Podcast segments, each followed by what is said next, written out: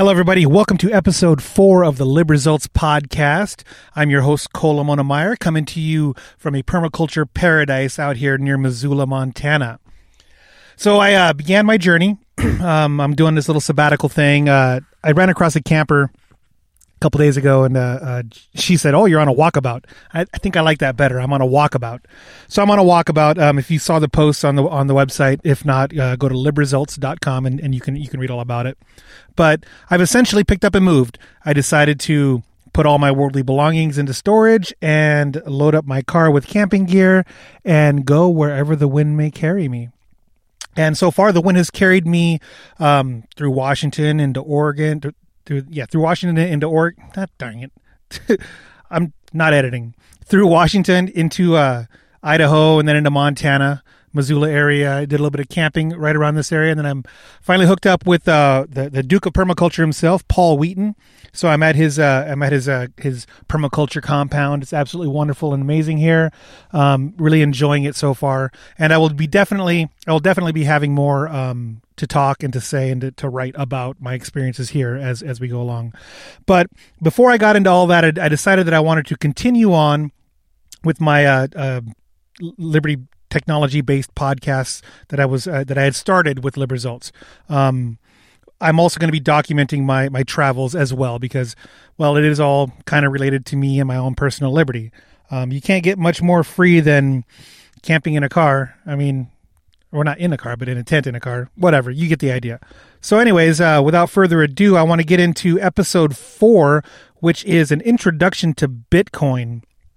And uh, for me, Bitcoin is uh, is is very much related to liberty. As um, as as far as I'm concerned, it's the world's first money that is um, completely uncontrollable by any one entity, uh, governments, bad people, you name it. It's it's something that is uh, probably, in my opinion, probably the most independent and free creation that I have ever seen.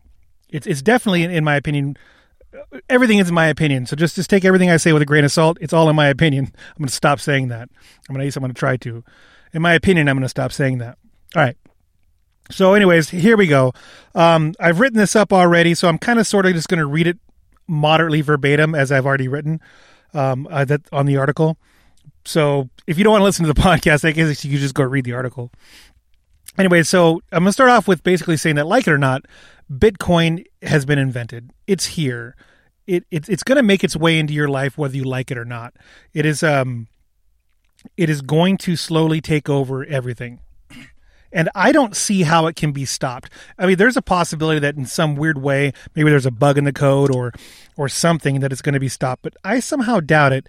As we're sitting right now, there's right around 900 billion dollars worth of uh, market cap that Bitcoin has. That's a whole heck of a lot of money that is uh, securing the Bitcoin network right now. Um, well, that, I mean, that's not securing the Bitcoin network. That's a whole lot of money that's in the Bitcoin network, and there are thousands upon thousands of computers, all independently owned and operated, that are securing the Bitcoin network. So yeah, like it or not, it's here. It's here to stay for good, bad, or bad or for worse. I mean, it it is a thing. It exists, and it will more than likely continue to exist um, and it will probably take over. It, it, it will probably take over as a money system. May, may may not happen in my lifetime, but at some point it'll probably take over as money for everybody on the planet. That's kind of what it appears to be doing. So, uh, the invention of Bitcoin, you know, is a lot like the invention of the automobile. It's going to have a profound effect in your daily life, um, and that's probably not in the so distant future. You know, uh, I believe it's important to have at least a basic understanding about how to use it. So you don't need to understand how it works in order to use and benefit from it. You know, much in the same way, like you don't need to know exactly how a car works in order to be able to drive down the road and go to the store. You know, the nuances of the internal combustion engine are irrelevant to your ability to drive down to the store to pick up some milk. So I'm going to discuss uh, the very, very, very basics about Bitcoin. I'm not going to go into too much detail or dive into the technologies because, frankly, that's a rabbit hole that gets pretty deep and it gets really, really confusing. And the the whole goal is to not confuse you. A, the whole goal is to give you an introduction to this new fancy monetary system that is probably going to change the world for the better. At least that's what I hope. so what things I'm going to cover. Um, I want I want to cover what money is. Uh, in order to understand what Bitcoin is, you kind of have to have a at least a very basic understanding of what money is. I think most of us already do. Um, money is a pretty deep subject, so I'm not going to go too far into that. I'm going to talk about what Bitcoin is, um, what are the problems that Bitcoin solves or is attempting to solve, and what problems does Bitcoin create? Because there are nothing's perfect in this world, so there are problems that Bitcoin has itself. Uh, I'm going to talk about how you can get Bitcoin, how to secure your Bitcoin, and how to spend your Bitcoin. And then uh, after at the very end, I'm going to go a very, very, very light uh, intro into the Lightning Network, which is uh, the Lightning Network tries to address some of the problems that Bitcoin creates or Bitcoin has. It tries to solve some of those. All right. So to jump right into it, what is money, right? Everybody knows what money is. We use it every day pretty much, but um, money is more than just what we use every day. It, it, it's a it's a concept that is um, has a lot of a lot of properties. In order for something to be money, it has to have a lot of certain properties, and uh, um, in order for it to be good money. So this is an extremely large topic, and, and I could talk about it for many, many hours. Um, so I'm just going to be covering what it is in a very broad sense. Uh, you know, like what pr- primarily what money is to the average person today. Um, so fundamentally, money is a way that you can store value earned from goods and services over time, so that later that value can be, exchanged back into other goods and services. What I mean by that is like an example here is uh, you spend an hour mowing somebody's lawn and they pay you a hundred bucks. So the money that you received represents your time and labor that you spent mowing that lawn. So you invested your time and labor into mowing this person's lawn, and uh, they in, in, return hand you a piece of paper that uh, is worth supposedly 100 US dollars on it. Okay, so you've you've taken your life energy and exchanged it for a piece of paper. Um, and you you can think about that paper as being like a battery that holds your life's energy. So that hundred dollars, that hundred dollar piece of paper, is worth one hour of you mowing the lawn or whatever. The, the the labor and energy that you that you expended that you'll never get back. That's what uh, the that one hundred dollar bill represents. It's kind of like a battery that you can store your life's energy into. And once you have that piece of paper, you can then exchange it for somebody else's goods and services. Um, it, and that, that's so long as the other person who's receiving that piece of paper agrees that that piece of paper is a fair trade for whatever they're giving you because they put their life energy into whatever they're producing to give to you and that could be uh, their their goods and services. You know I, I don't know somebody cleaning your windows or whatever. They're trading their life's energy in exchange for that one dollar bill, which you previously traded your life energy for to give and to, to, to get, right? So you hand them that, that hundred dollar bill, um, and that you receive value from them, they receive value from you, and you just continue it over and over again. That person then spends the money and does something else. So that's the way I like to think about money. Um, there are so many other different ways that you can you can talk about what money is and, and so forth. But that to me that that's the one that makes the most sense. Is it's a way of storing your your value, your your time, your labor, your energy, your life's energy into something that could be used at a later date to receive something else, goods, services, you name it. And money itself doesn't have to be a piece of paper, as we all know. Um, it could be anything from you know back in the old days they used seashells. Uh, it could be gold. It could be many and many things in between. Uh, rocks, wampum, you name it. There, has been so many different forms of money throughout history. Uh, so it doesn't have to be a dollar bill. It could be anything, as long as uh, there's a system in place that people agree upon what the value is for that dollar bill or, or seashell or wampum or whatever. And uh, in order for something to be considered good money, it should have certain properties. And uh, the, this is just a short list of properties that money should have in order to be considered good money, sound money. Uh, there is a, a much larger list. I think it's like 15 or 16 different items that that is laid out in the. Oh, I can't remember if, it's uh, the Bitcoin Standard or if it's the book Why Buy Bitcoin. Both are good books, by the way, worth reading. Um, but these these are one, two, three, six of them here. I'm going to list. Um, a a sound money should be durable. You know, it's not easily transformed or destroyed. Uh, a, a great example of that is gold. You can't. It's very very difficult, if not impossible, to just destroy gold. You can take gold, throw it at the bottom of the ocean, come back a thousand years later, and it's still gold. It, it's amazing. It has amazing durability pro- properties. Dollar bill, not so much. You know, it's pretty easy to, to destroy a dollar bill. Um, it can survive a wash a few times, but it, it you know doesn't do well in fire. Portable. It needs to be easy to possess and to move about the world. The dollar bill is excellent in this respect. You can put a bunch of them in your pocket. A hundred dollar bill. You can put a thousand dollars in your pocket and walk down the road. No big deal. Um, electronically, you can move it about the world fairly well. There are some issues with uh, going through different uh, banking systems that attach a lot of fees and so forth. And then there's a bunch of rules and regulations about transferring money from place to place to place. So it's a heck of a lot easier to transport than gold, which is the main reason why we use these paper notes.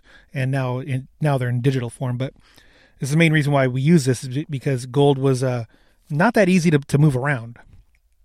It needs to be fungible which means that each unit of the money needs to be easily exchangeable.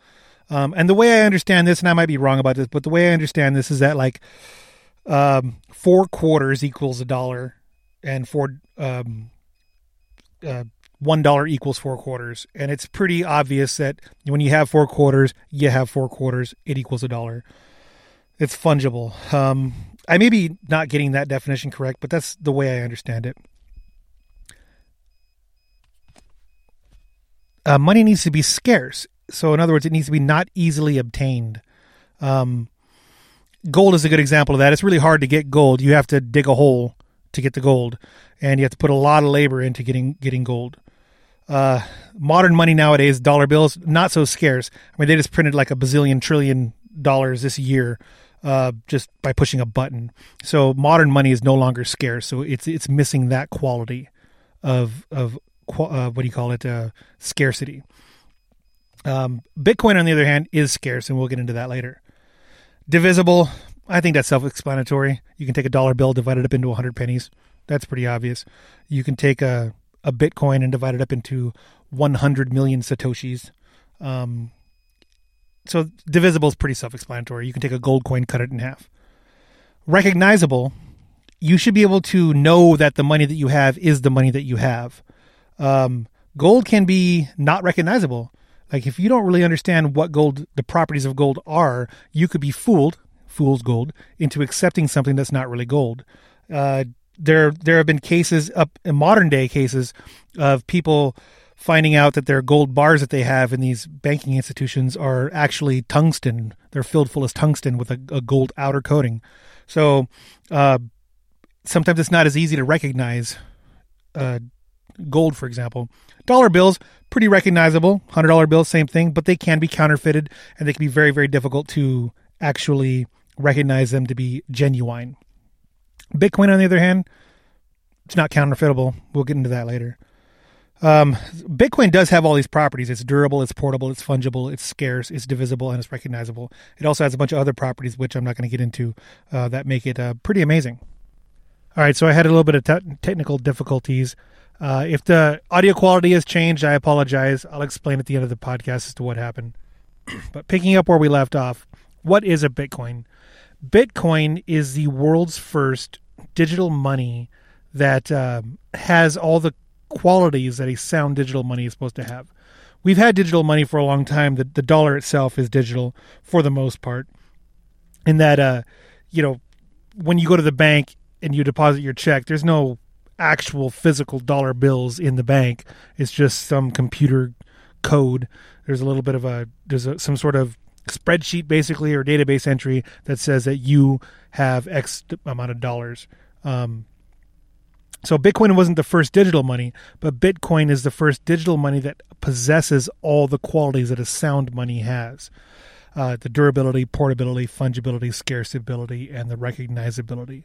Uh, especially the scarcity scarcity one is is more relevant nowadays because the digital dollars that are sitting in your bank account, the people at the Fed all they got to do is just flip a switch, type a couple of buttons, or type a couple of keys on a keyboard, and they just voila bring money into an existence. It's not scarce. It's not scarce at all. So the problems that Bitcoin solves um, in the world when it comes to money is counterfeiting. Uh, just like you, you just can't just create Bitcoin willy nilly. You have to uh, mine it, and we, we may or may not get into mining later, but it has to be it has to be created, not counterfeited. So you can't just copy it. Uh, you know, like back in the days of Napster, there was a huge issue with people copy where there was perceived issue of people copying music and, and sharing it left and right. Uh, with, with digital goods, you can do that. You can send a picture across the world uh, and and copy it a million times, and it's an exact 100% replica. You can't tell the original from the copy, the difference between the original and, and the copy. You cannot do that with Bitcoin.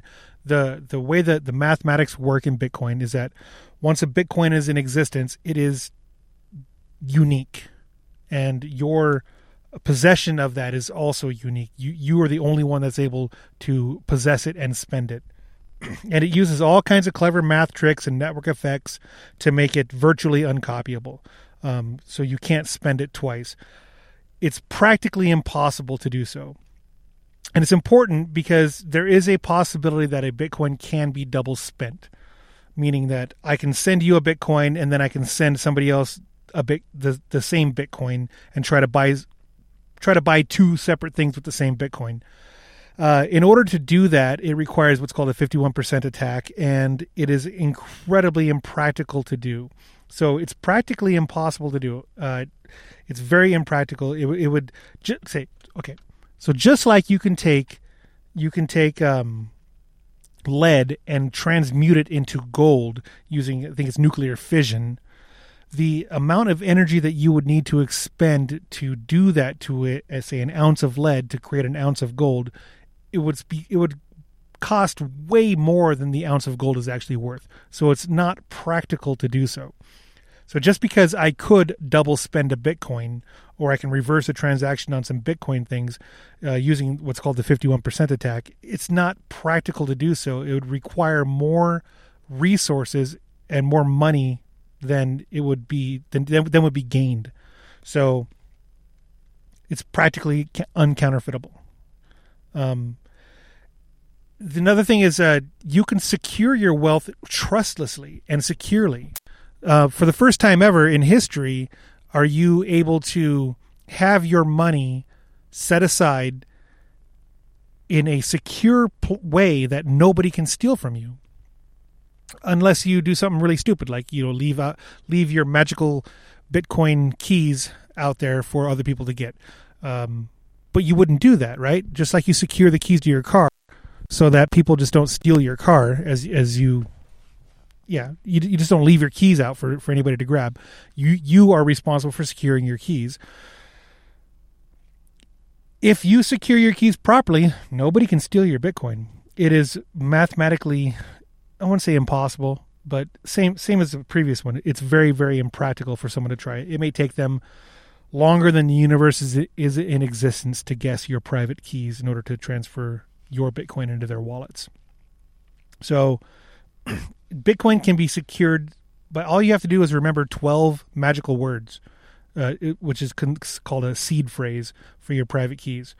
If you can memorize twelve magical words, you could keep your Bitcoin forever from getting into anybody else's hands. And you don't even have to have a computer to have that Bitcoin. You could tr- you could uh, you could be anywhere and still have uh, control to that Bitcoin. Which which brings me to the trustless transportation. You can transport your Bitcoin across the internet instantaneously. Well, pretty much instantaneously to anybody in the world. And uh, in in fra- just completely trustlessly. Sorry, completely trustlessly. You don't have to um, worry that uh, some bank is not going to allow your uh, wire to go through because of some esoteric law or some bullshit regulation that they have. Uh, you can just do it. You don't need anybody's permission. You can just send it. I can send a Bitcoin from from me to you. You could be in Zimbabwe. I could be in Madagascar. It doesn't matter. It just goes across. As long as you and I both have access to the internet and Bitcoin wallets, I can just go. We can go ahead and transfer and make that happen. And uh, the really cool thing about that is, is that as long as you can memorize that seed phrase, let's say you're a, you're a millionaire, you have a million dollars worth of Bitcoin, and you want to move, and you're in a place like say Turkey. I, I think so. I, I, just listened to a podcast here a while back about this guy who uh, his family was in Turkey.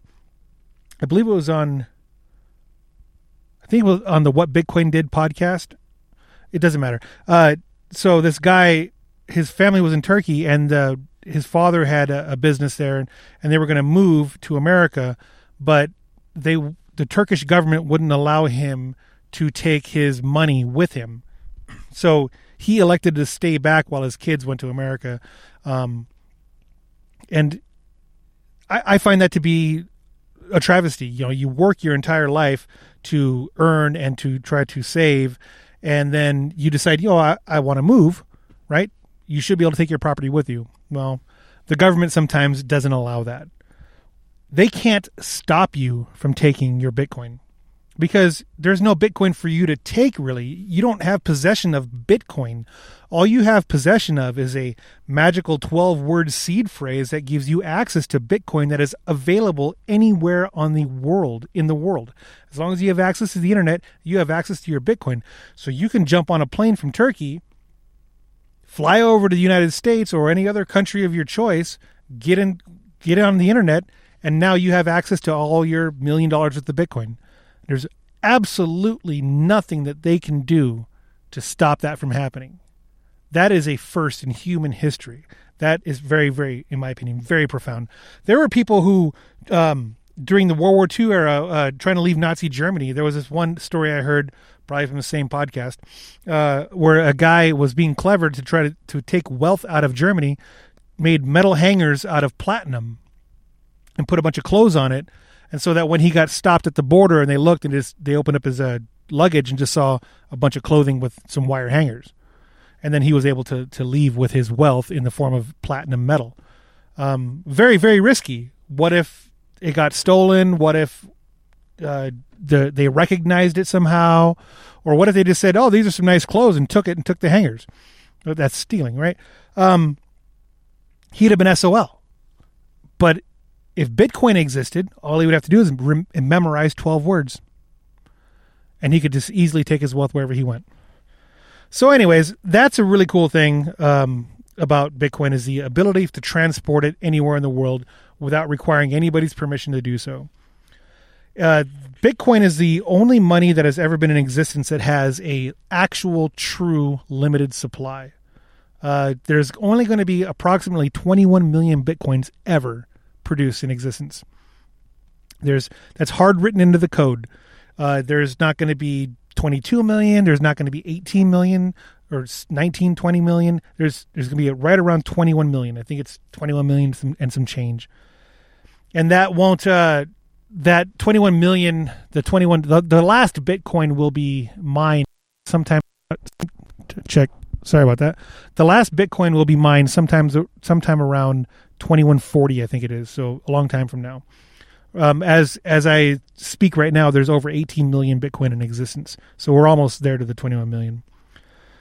The so it is the scarcity that this 21 million cap is is what ensures that Bitcoin is always going to retain its value. It is truly scarce. Like gold itself, while there is a finite amount of gold on the planet, a, a lot of it is still in the ground. And when Bitcoin prices, or when Bitcoin, when gold prices go up, that incentivizes miners to invest in new technologies to go out and dig more gold out. So the supply, for all practical purposes, is not really finite. There's a, a there's always an incentive to go out and get more. Uh, we don't know what the actual what the actual supply of, of gold is. Um, so Bitcoin is the only money that has ever been created that has an actual hard cap. Boom, that's it. 21 million ish.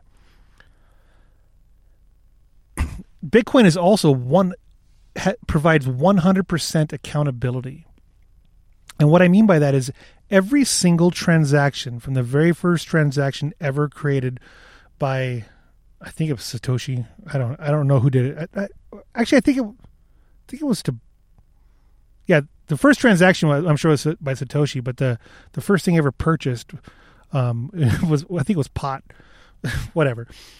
Each and every single Bitcoin transaction is recorded in a publicly audible ledger. What I mean by that is, is that the books are open. You can see, you and me, anybody can look at every single transaction that has ever occurred and will ever occur on the Bitcoin blockchain. Uh, what what's profound about that is you can audit everything. If if you know uh, some if you know that somebody's in possession of certain Bitcoin addresses, you can see their purchases. If you want to verify that your bank um, or or whatever financial institution that you want to, to use for whatever reasons, you want to verify that how much Bitcoin they have, they can give you the uh, the uh, uh a, a, viewing key to look into their uh, holdings, and you can see what they have, and you can see all the transactions that they've done. It is 100% public. There's pluses and minuses to that, right? So, um, you can be assured that your Bitcoin right, rightfully belongs to you because you can see where it came from. And this is practically impossible with any other kind of money system, right? So that's just a, a, a small handful of some of the things that, that Bitcoin solves. Uh, this accountability thing is, is actually is a it's a double edged sword. It's a plus and a minus. But um, as far as uh, anonymity goes and, and privacy, but you can be assured that that Bitcoin belongs to you. And then uh, Bitcoin, while not being perfect, does create some problems. Uh, one of the the most important ones for an, an average user to understand is um, you need to be personally responsible for that 12 magical word seed phrase. If you lose that, you've lost your Bitcoin. It's the same thing as if you take a dollar bill and you lit it on fire it is gone and it is gone forever. So, if you lose your private keys, you lose your Bitcoin. Simple as that. If it's not your keys, they're not in your possession, you don't have control over it, it's not your Bitcoin. So you need to make sure that you actually take care of that that that phrase. Way more important than taking care of your car keys because you can always call a locksmith to come and make a new key for your car you cannot call a Bitcoin smith to come and make a new key for your Bitcoin. They don't exist. And what I said earlier, not your keys, not your Bitcoin, that's important. It's important to know that if you do not control your private keys, then whoever owns your, your private keys, whoever has control of them, um, they own your Bitcoin.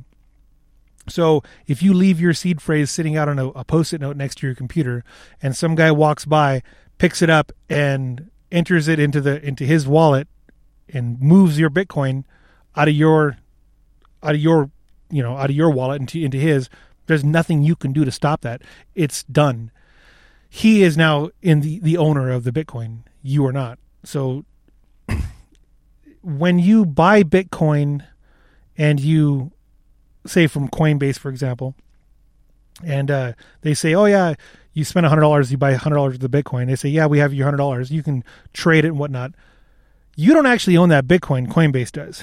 And we'll get into that more later, I believe. Um, so, not your keys, not your coin.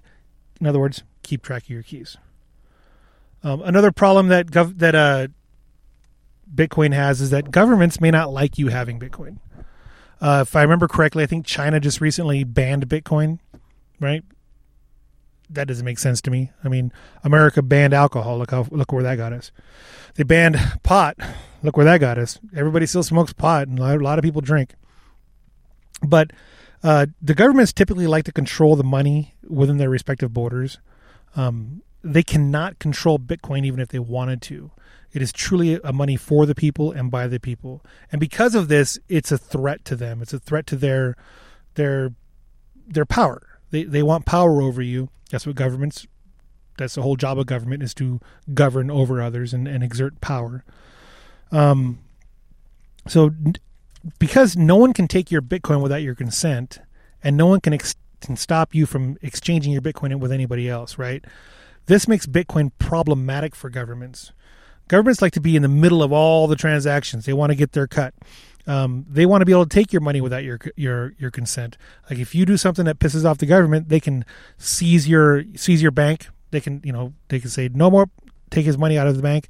Um, they here in America they like to do uh, IRS withholding so that when you get your paycheck, you don't actually get your full paycheck. A good chunk of it has already already been taken out for good old Uncle Sam. They can't do that with Bitcoin. Cannot be done. So they don't like that. Um, and I, like I said earlier, a lot of governments don't allow you to take large money, large amounts of money with you when you leave. So the whole idea behind the guys leaving Germany and and Turkey, you know, with their money, um, governments don't like it when you do that, and so they may have a problem with you owning Bitcoin. So your government, my government as well, may try to do something to make your life more difficult if you own Bitcoin. So hopefully that doesn't really happen, but eh, you never know. But just like pot, just like alcohol, just like every other black market thing, they can't stop it. And Bitcoin is too big to be stopped. It's bigger than weed. Wow. That's I can't believe I said that, but I think it's true. Bitcoin is bigger than weed. um and as I said earlier, Bitcoin is not private because you can see every single transaction. If I can associate you with your Bitcoin address, I can see where you spend your money. Um, there are ways to be more private about Bitcoin and, and ways to, uh, to to hide some of your transactions, but it's way beyond the scope of what I'm talking about today. But just suffice to say, Bitcoin is not private. It will never be really private, truly private. Or maybe it will. Maybe somebody will come up with some kind of clever scheme, but right now it's not. So don't don't use it to buy hookers and blow or, or things that you don't want other people to know about, right? Uh, and there's some scalability problems with Bitcoin. Uh, and what I mean by that is like like Visa and Mastercard, they do I don't know billion transactions a day, maybe more. Uh, Bitcoin can only do Bitcoin only records transactions on average every 10 minutes. Many transactions can be recorded in that 10 minute time frame, but 10 minutes is it.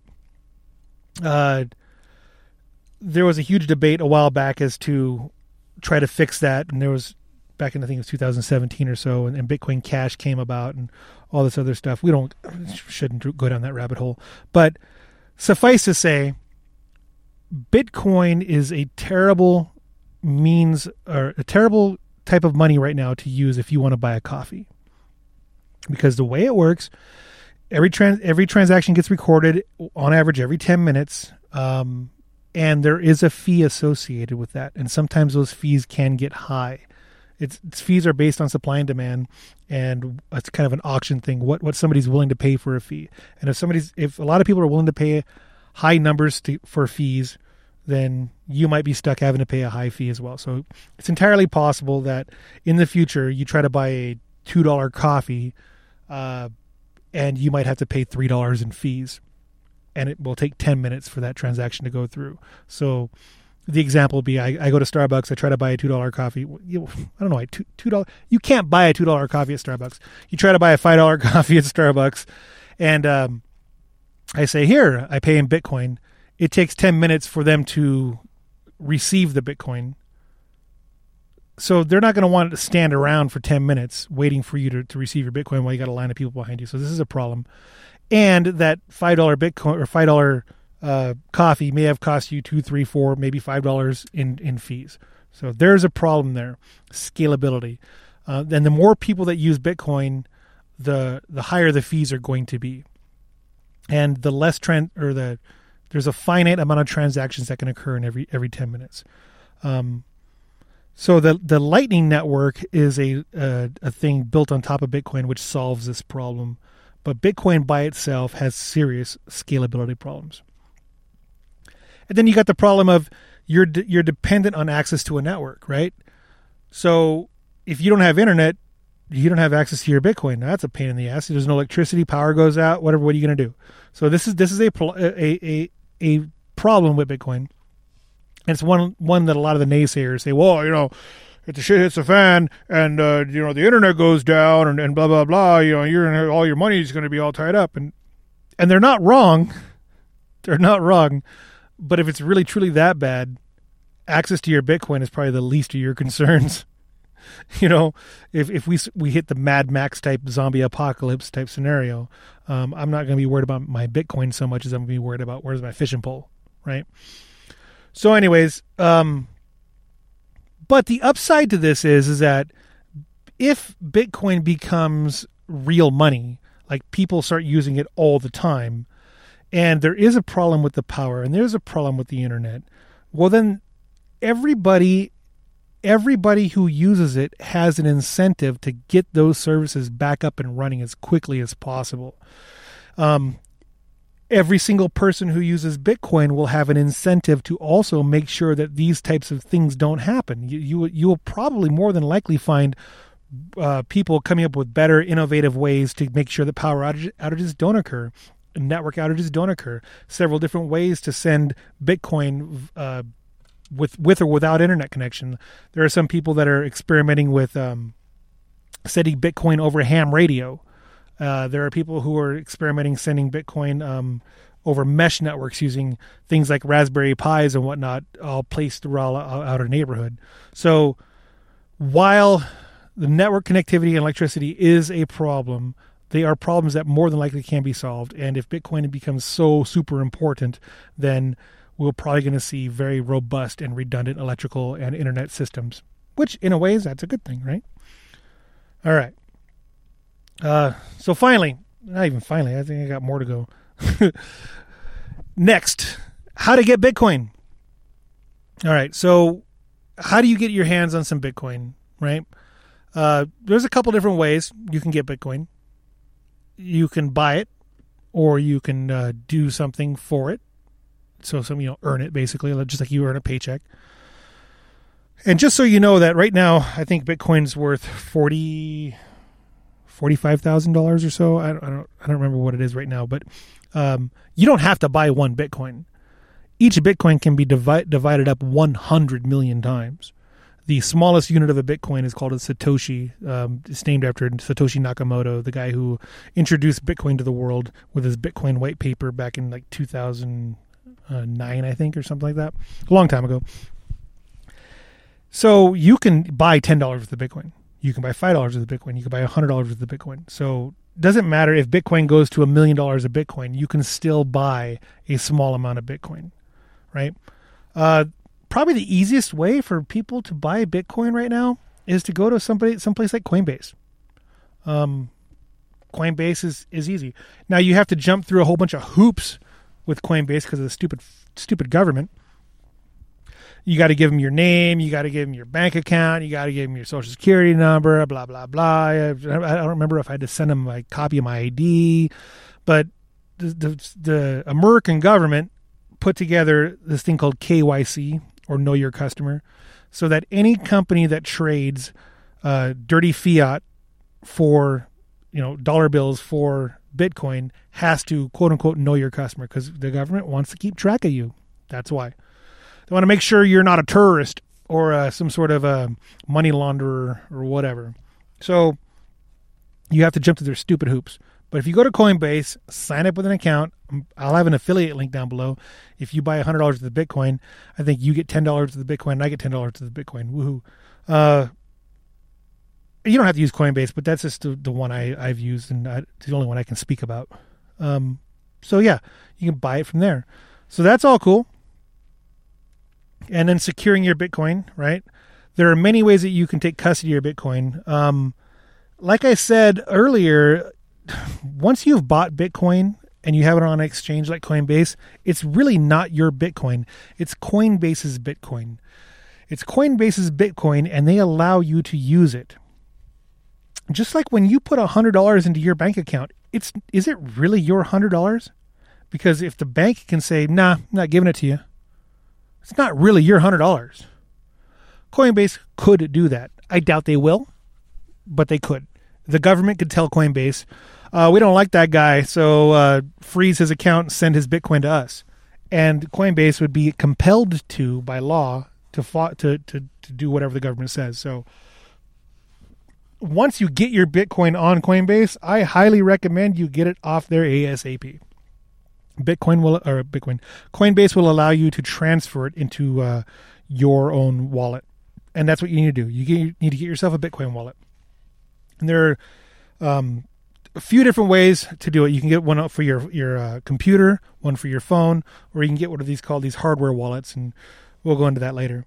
Um, actually, hardware wallets are kind of beyond the scope, so we probably won't talk much about those. But those are pretty interesting. Maybe I'll I'll, I'll visit that once I get one myself and have a little more experience with them. So, uh, so get yourself a, a coin, uh, a, a, Bitcoin wallet.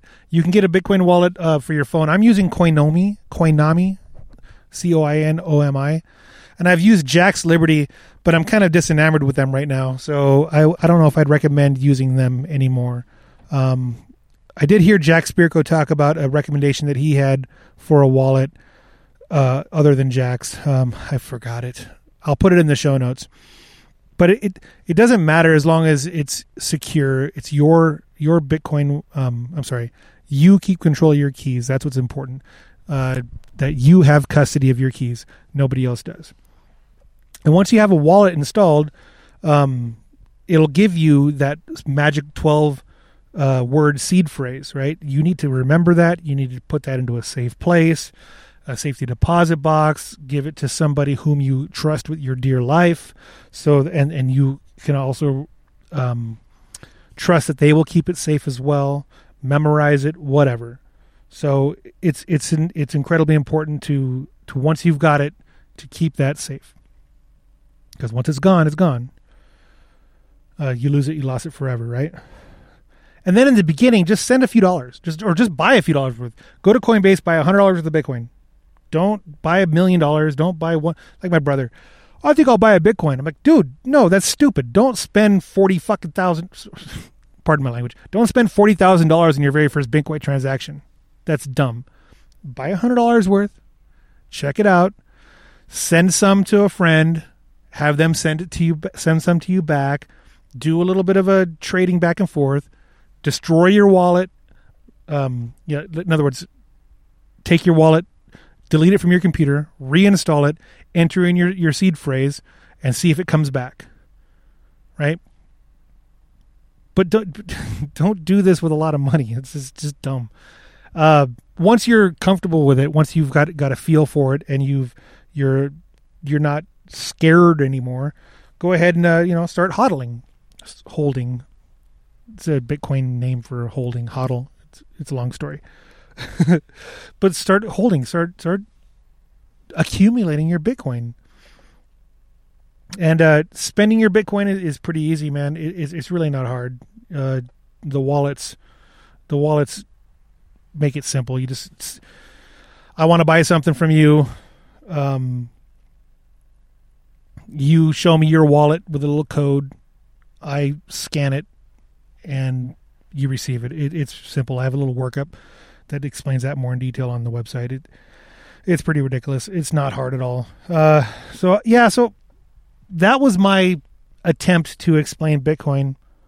Um, I had to do this over several days because, uh, so this, going back to the apology earlier about the, the, the sound quality. Um, I'm doing this in my car right now because I'm camping. Uh, I was at Paul Wheaton's place. If you go to go to libresults.com and read all about it, it's, it's it was amazing.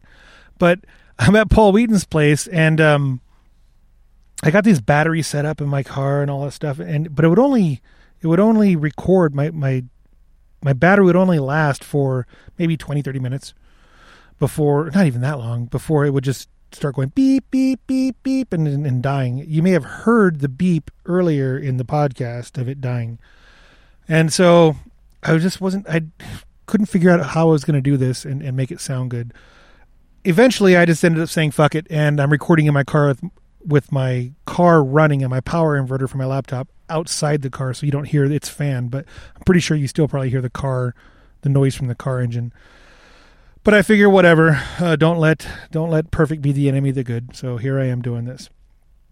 Uh, one thing I also did want to say, and I probably should should have put this out uh, before in the beginning of the podcast is that this podcast is 2 point podcasting 2.0 compliant. And what that means is if you have a special kind of podcasting app that has a Bitcoin wallet attached to it, it is entirely possible for you to send Bitcoin to me while you're listening to the uh, podcast. It's pretty amazing. If you go to newpodcastapps.com, uh, there there are several different different wallets there that'll explain this. I, I plan on writing an article describing this in more detail and possibly doing a short little five ten minute long podcast about this. But I think it's pretty amazing, and I highly recommend that uh, you do that because I like money. And if you could send me money, that would make me feel really good. Speaking of sending me money, if you go to my LibResults website, I have a link for PayPal. Please click on it and send me whatever. Value for value, man. Uh, if you go to libresults.com forward slash support, I have a little write up about what value for value means. And uh, just, just you know, support me. Um, I'm still fumbling and bumbling my way around this, and uh, hopefully I get better. All right, I think I'll probably let you go with that, and uh, I will talk to you next time. Bye bye.